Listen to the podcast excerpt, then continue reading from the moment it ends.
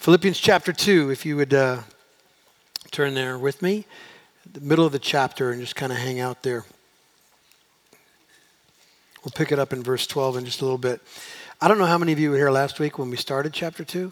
Um, hopefully you did. If you didn't, um, that would be really important to understand the total context of what we're dealing with in this in this chapter. Um, chapter two really is all about humility um, the shape of Christ in us, the picture of Christ, his example in humility, and uh, Paul's call for us to, to live that way. In fact, I think it started in chapter 1, verse 27, when Paul commands the church to live a life worthy of the gospel. And I think anytime Paul thinks about a worthy life, he thinks about a humble life. So I think that's one piece of this story. But the other thing is, um, as disclosed in the first half of the first chapter, there is a, a description of brothers, he calls them, who preach with wrong motives envy, rivalry, and selfish ambition. And I think that launches him into a thought about how uh, this thing we call the church can get really messed up with bad motives and, and bad intentions. Um, and I don't have to tell you that the problem of selfishness, ego, and arrogance uh, isn't just in the church in Philippi, it can happen even in our own church. And uh, it's in all of our hearts. And as much as we would like to believe that those issues don't exist, um, they do. And maybe you even have some scars or stories in your life where you've seen these kinds of de- behaviors or demeanor show up in the church and blow it apart. And uh, so you've got some uh, some wreckage in your story.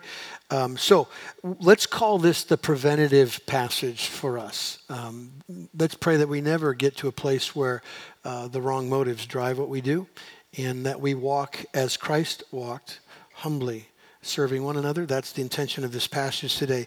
Um, I think nothing is more important, at least maybe for us to hear in our culture, than. Uh, how to fight to be small because our culture is living on the back of how to promote itself.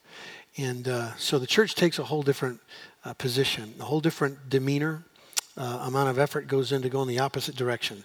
And we want to talk about that fighting for obscurity and smallness and humility. It's certainly not popular, but it is the way of Christ. So we want to we want to emulate that. Let me, let me do this. If you missed last week, let me uh, back up and run at this passage we're in today. In a couple minutes, I'll give you sort of the context so you won't miss it much. Again, like I said, uh, chapter 1, verse 27, Paul says our, our manner of life should be worthy of the gospel, which he goes on to say and describe as uh, one mind and, and together um, with one spirit. And the reason why is, is how much we have in common. We share the same Savior. We have the same uh, need. We have the same fellowship, the same love, the same mercy we receive from Christ. And that is the source of what makes us one, makes us uh, together, unifies us. That's his, that's his point. And unity, he went on to describe, and, and, he used a couple of phrases in the next little section of like this one mindedness or this single mindedness or full accord. And that's simply him talking about the gospel, a singular focus, a singular purpose about one gospel. And I suppose it's worth stopping and saying this again and, and sinking these roots even deeper because our world offers so many other good news options out there. And they like to identify people, categories under different versions of what brings me my joy, my answers. And, and the church, as different as we are, we are together because of one Savior, right? The beauty of the church, the diversity of the church is seen in that people from all sorts of cultures and, and all sorts of places can all be one in Christ, right? And there is only one way. That's what we confess. And his name is Jesus, and there is no other. And that's what makes us one. And uh, so that's what Paul says in the first uh, beginning of chapter 2. And then he says, You and I will experience that, that oneness when we walk small. Humble is the word we use. When we choose to wear humility. And, uh, and he describes it like this when, when the story isn't about us, when, when we're not trying to impress other people, and when others are more important than we are, that sort of is kind of the small description of what it is to be humble. And then he puts Jesus on the pedestal and he lifts him up and he says, like him the Lord of glory, the creator of, this, of the universe and the giver of life, this, this Jesus, who manifested his true godlyhood into the image of a slave. He bore the image of a suffering servant to die in our place. That's what we celebrate, right? That is our good news. And so he uses Jesus as the example of the ultimate humble one. And then Paul concludes with, like, well, therefore, okay, Jesus exalted higher than any other name. Any other name he is lifted higher. And one day every, every tongue will confess him as Lord. He'll get all the glory due his name eventually. And that's sort of where that passage we looked at last week stopped. Right after this, this wonderful, beautiful picture of Jesus and his exaltation comes more instruction with the same thing in mind, in my opinion. Paul continues with this idea of how we get shaped in small ways humility that produces unity, which is what he's talking about here. So, that's where we pick it up in uh, chapter 2, verse 12. The first word of verse 12 is therefore. And I told you last week, whenever you see that word, you go back a while and you look and see kind of what is a part of this therefore, a conclusion to some grand statement. And that is what Paul's doing here. In other words, he's saying, because all that I've said is true, then you go and live like this. Live the lifestyle of the humble. Be a humble person. Be a humble people, a collective people that are small and choosing obscurity. That's his point.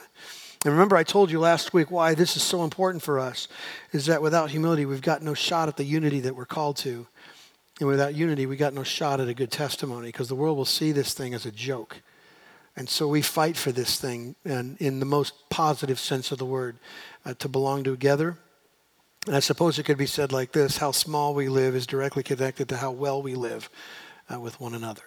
Humility is key. So, everyone on track with this? Okay. So, I have t- decided to outline this thing with seven words. So, if you don't like to take notes, this is your lucky day. One word per, per point. And, and, and I'm just calling it kind of really the what humility looks like or the lifestyle of the humble. Um, here's the first word it is obedience. Humble people are obedient people. Look at verse 12. Therefore, my beloved, as you have always obeyed, so now, not only as in my presence, but much more in my absence, work out your own salvation with fear and trembling. What Paul is getting at, what he's saying primarily, is obvious obey. You have obeyed, keep obeying. I was with you, you obeyed, I'm, I'm gone, so obey in my absence as well. Don't, don't be the kind of person that offers excuses or suggests that this, this command belongs to someone else. Don't sit in a service and hear a sermon and think about, I hope John's here because John really needs this thing on humility today because he's an arrogant dude and, and I'm not.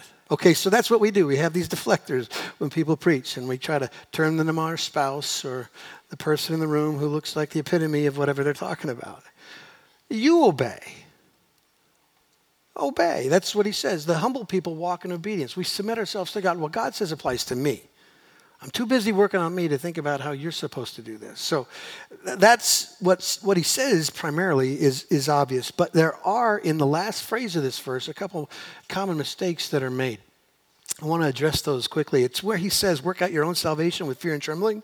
One of the common mistakes that is made is that people use this to defend an individualistic version of salvation. Like, I've got Jesus, I got my Bible, I don't need anything else. And so it could be described like uh, I can go out on a mountain, I can sit down, and I can read and have my own little church service. And I don't have to mess with this messy thing called the church. It, screws things up all the time. It's hard work, right?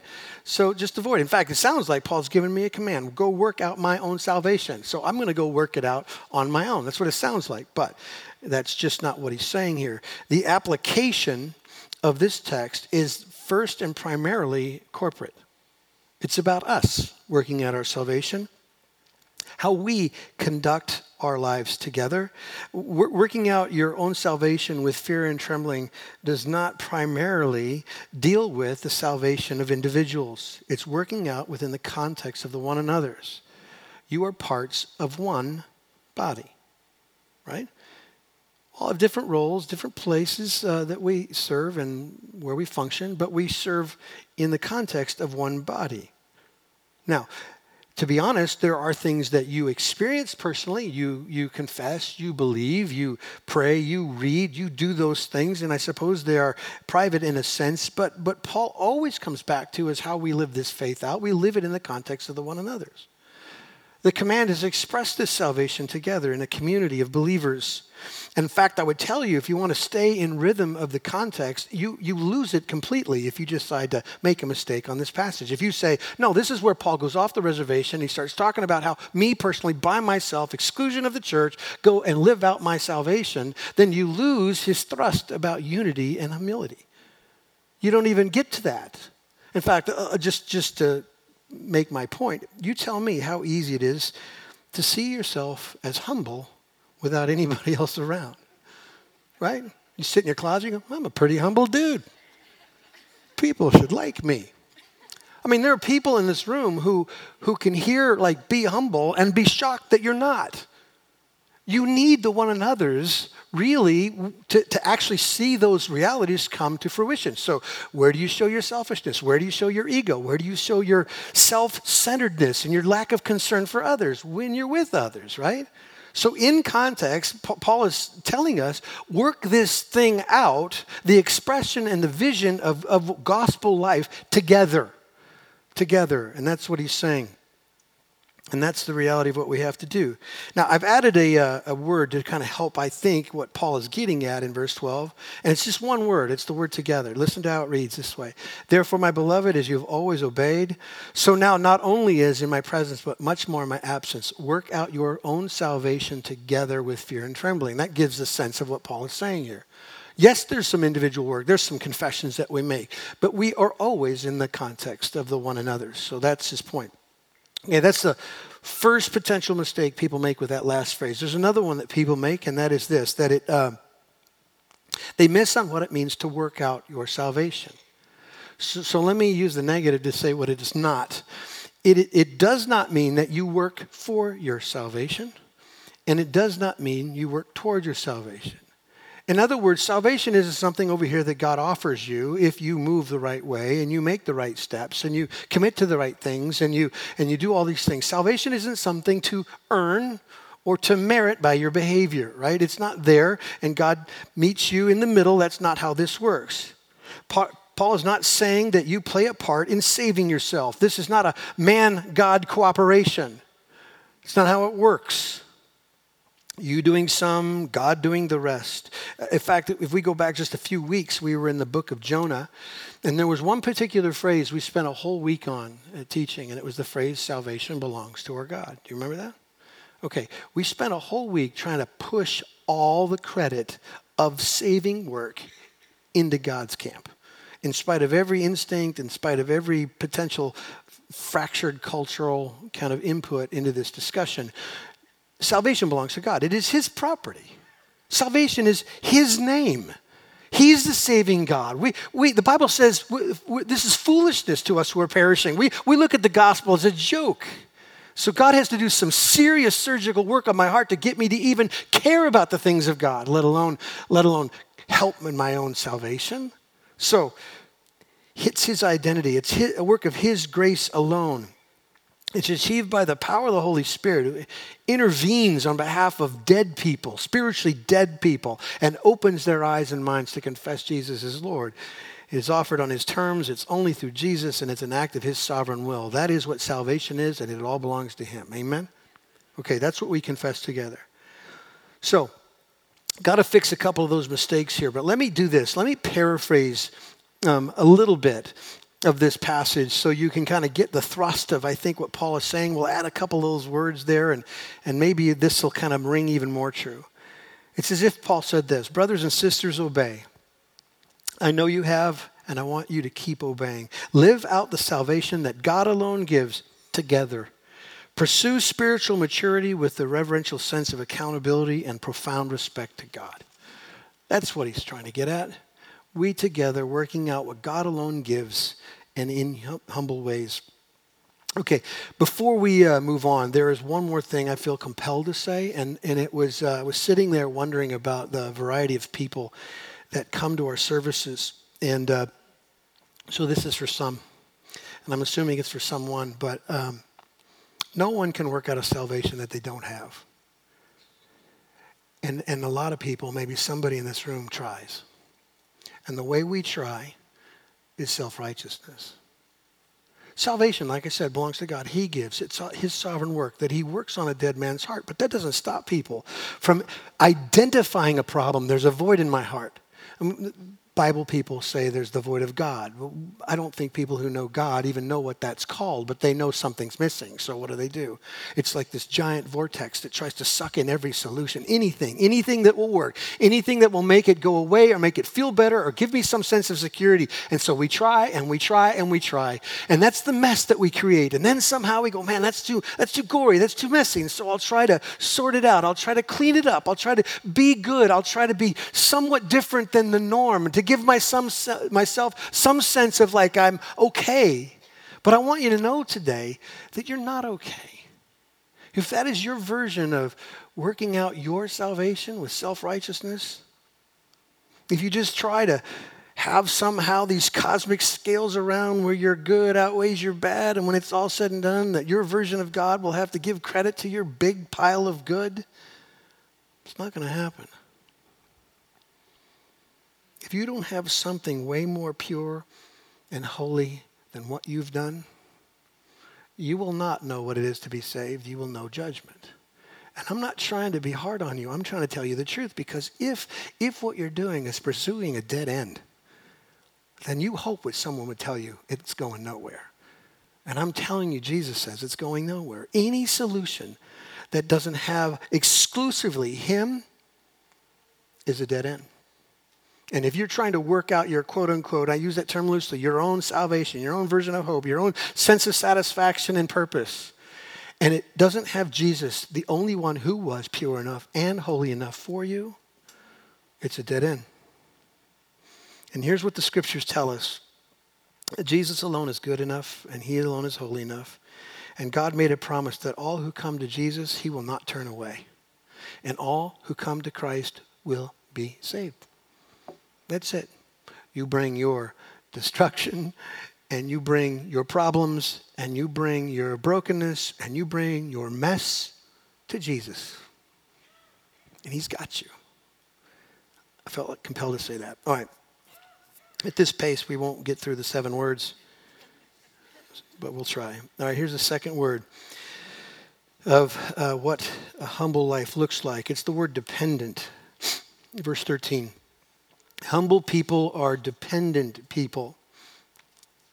For it is God who works in you both to will and to work for his good pleasure. This, by the way, is more clarity on the issue of working out your own salvation. Paul is continuing in his thought and he's trying to clarify those things. And so Paul deals with the actual things that we do in our salvation and because of our salvation. And this, by the way, is a passage to push back against all the pride that wants to rise up from time to time and boast in what we do. Okay? So Paul just lays it out as a sentence say, no, no, he's at work in you to do these things. So if you feel like you're special, feel like you're uh, super important, if you look at this Christian thing, you, I got this. I got 30 years in Jesus, man. I know this. I know my Bible. I got this. I've got my life under control. Um, then what Paul wants you to realize this morning that um, that there really isn't anything special about you apart from the ongoing work of God. It absolutely is essential. God in you, not just to save you, but God in you every second of your life, and all the good that comes out of that is the work of God. Do you understand? Um, so let, let me uh, ask you a couple questions. When, when pride and arrogance gets the best of you, what is it about?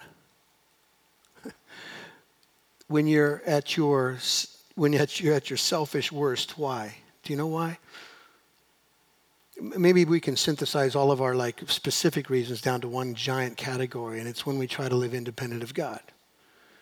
Right? God, I'll fix this. I know the problem. God, I'll do this. Um, and we try to get it. We try to have it and, and pull it off without Him. And Paul wants us to never forget the truth that God isn't just the author of saving us, He's the author of everything good in us. Yes, He's the one who draws dead people to life. That's true. But every good action that comes out of the people's lives He saves is a work of the Holy Spirit. He gets the credit. You're never independent of the power of God. He is the creditor of everything that we do, whatever we would call good. So there are two important parts if we want to just continue to explain it further um, to every action that you and I make what you do and the why of what you do. Here in this verse, Paul tells us that God is responsible for both. He says it this way that God does it both to will and to work for his good pleasure. In other words, um, apart from Christ, every, every arrow in our life is pointed inward.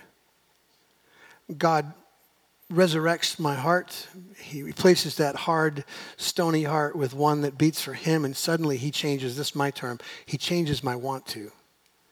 My want to was always me. My want to was always away from Him. My want to, my want to was always broken, always twisted, always distorted, always.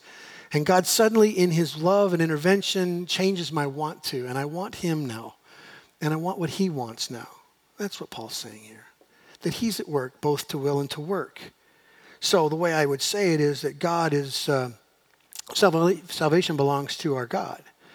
But so does transformation. Transformation belongs to our God. Obedience belongs to us. It's all His work. And Paul ends with the thought that God is pleased to do it in us. And it's for our good that He does it. And our good in this specific case is bringing an end to the things that would bring division between us. Right? That is the good that God's doing, the good that God is committed to. Okay, so that's our, our second word, right? Dependent. Let me give you the third word to describe the humble life, and that is thankful. Thankful. Verse 14. Do all things without grumbling or disputing. Let me read that again. Do all things without grumbling or disputing. Who needs to hear this today? Um, the word grumbling is the idea of inward reasoning of the mind. Disputing, arguing is when it comes out of my mind into my mouth and out to you. We, we know this person. We could be this person. The grumbling, arguing, complaining uh, person. It seems to me there are two things come to mind if that's truly the definition of those words. One is that no complaint comes out of our mouth without already having a home in our heart, in our head, right? So if we're spending our time thinking about the things um, that we don't like, it's coming out. And by the way, isn't it interesting? The word grumbling actually sounds like what it is. That's before it ever formulates into syllables that equal words and sentences that hurt people. We just do it. That's grumbling. So, just to encourage you, yes, don't complain. Don't argue. Don't, don't grump at each other. But let me just push it back farther because that's what Paul says. Don't think it which now really pushes us into things that might stretch us because we all think we have reasons to own our grump. Paul says, do all things without thinking it, without saying it. Okay, what do you think is the cure to grumbling and complaining? It's the word thankful. That's why I gave you that word. The demeanor, the lifestyle of the humble are a thankful people. Nothing is more unifying um, in the life of the church than people who are, are really truly thankful. From time to time in ministry, you run into people and you look at them and go, man, they just have an extra, like, supernatural quantity of something, you know. There was a couple, uh, a, a, a, husband and wife, who, um, who have since passed, a part of our church for many, many, many years. They had what I would call the supernatural quantity of thankfulness. Everywhere they went, they influenced every environment.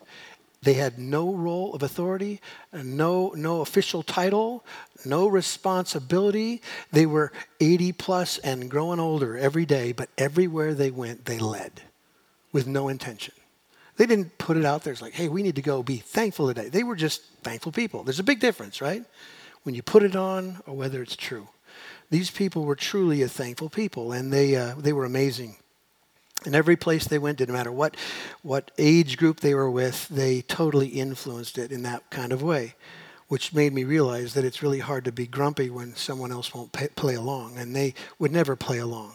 They always saw God and His goodness in everything. So, um, why do you think this verse is here? I mean, this could stand on its own legs, right? We could yank this out of here and stick it around things to tell the church. but, but he's in context here, and for obvious reasons. One is that we have a tendency to be this, don't we? We have a tendency not to be a thankful people.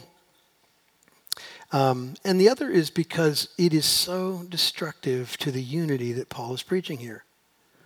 See, here's, here's where unity comes from. It comes humil- from humility, and humility causes us to stop and think about what we are without God. And when you get there, all you can say is, Thank you for grace.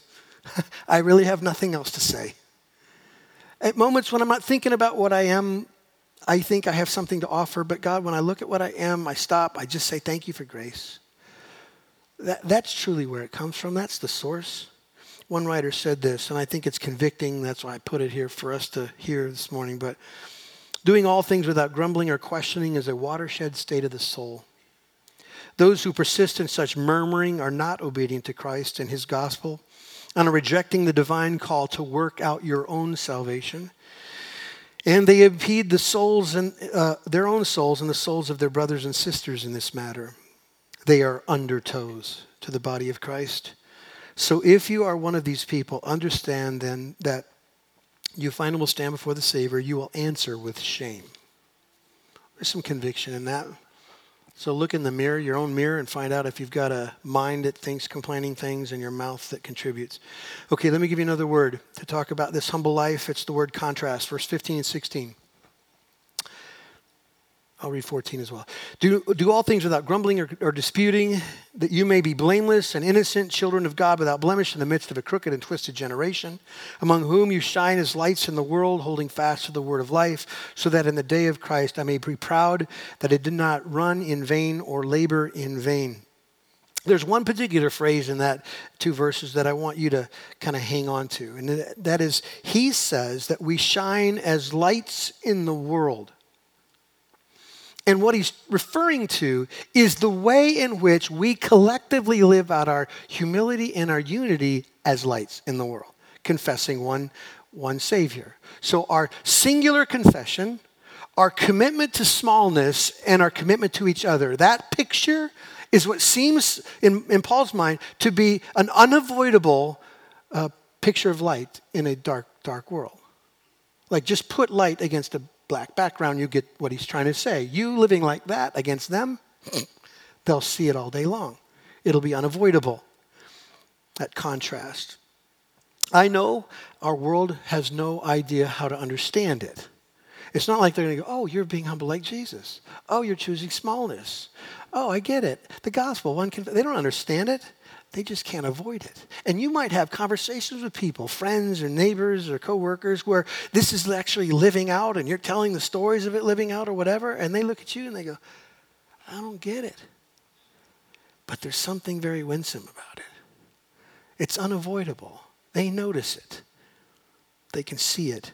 Christians living humble lives in unity, confessing Jesus alone, well, that's pretty huge and it is, by the way, is the kind of picture, this collective picture of that lifestyle lived together as we choose smallness for ourselves. It is the collective group that go on display. One, one writer used an illustration. I thought it was helpful, so, so I want to use it. Um, I know you've all been to the mountains a, a, time or two in your life, and you go out there in the middle of the night and you swear somebody's faking you. You look up at the sky and you go, where was all this in Gilbert? Like there's stars everywhere. It's like they lowered the heavens, like they're right over your eyes. And it's so overwhelming. But what you catch, what your eye catches beyond just the individual lights, what it stops on, what it notices, what's more powerful, more effective is when it gets to a constellation of stars. Like these giant clusters of many lights. And you go, oh, I noticed that one. That one's got power, right? And he's saying, well, that's the church. I mean, there's a, there's a sense in which all the individual, individual lights matter and they can be seen, but what makes a difference is the collective grouping of lights. A church together living this way. He said, uh, he said this that most nobody has heard about the star Merak. You have if you're a nerd, but anyway. Um, but everyone's heard of the constellation it's a part of, the Big Dipper. And that's true. Yeah, there's a star up there, but he's a part of so much bigger. He goes on to write this It's best not to judge a religion by the testimony of one bold but fleeting light. Rather, the consolation of millions through the centuries, the example of believers, young and old, across tribes and nations, the witness of those who first beheld the events of Jesus of Nazareth. These are the stars that light the universe with something to ponder. I love that. The church all over the world is a cluster of lights living together that the world cannot avoid. They see it. Shine as stars, Paul says, a beautiful picture. Humble people are people who live a life of contrast to the darkness of their world.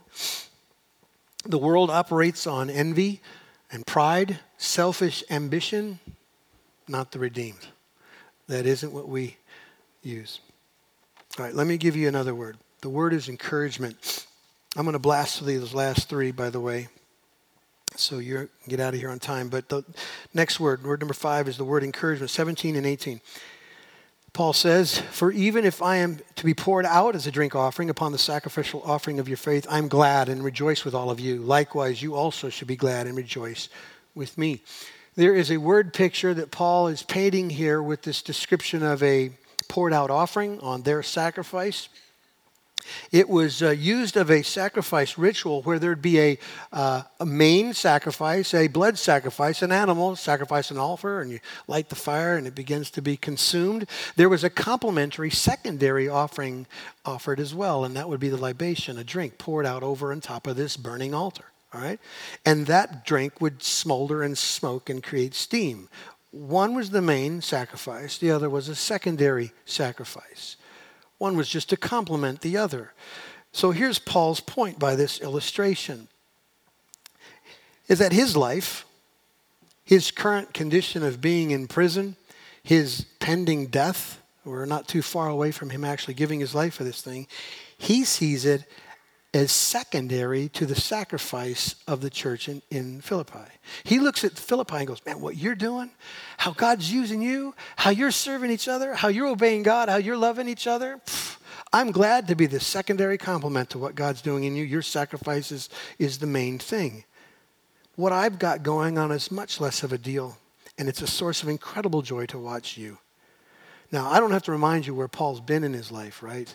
As he describes shipwrecks and beatings and stonings and naked and danger and danger and danger. Over and over again paul says he looks like the epitome of what it looks like to really to really be the ultimate sacrifice. But i, I want you to get this i think this is really important. True humility sees other people's sacrifices as more important than their own. If you ever are serving or whatever and you feel slighted gotcha Service is this service is open handed. God, use it, do whatever you want with it. I'm nothing. Here you go. True humility is that it recognizes everyone else's service before its own. I see what you're doing. Paul looks at the church in Philippi. Clearly, he's got his own story, and he sees them and says, Man, I'm just so glad I get to watch it. There's great joy in it. Great joy for you, great joy for me. I'm just the complement to what God is doing in you. So let's use that word, can we? A sense of encouragement. When the church encourages each other that way, I think it brings us together. There's great unity with that. The last two words are just two examples. And uh, like I said, I'll, I'll hurry these last two.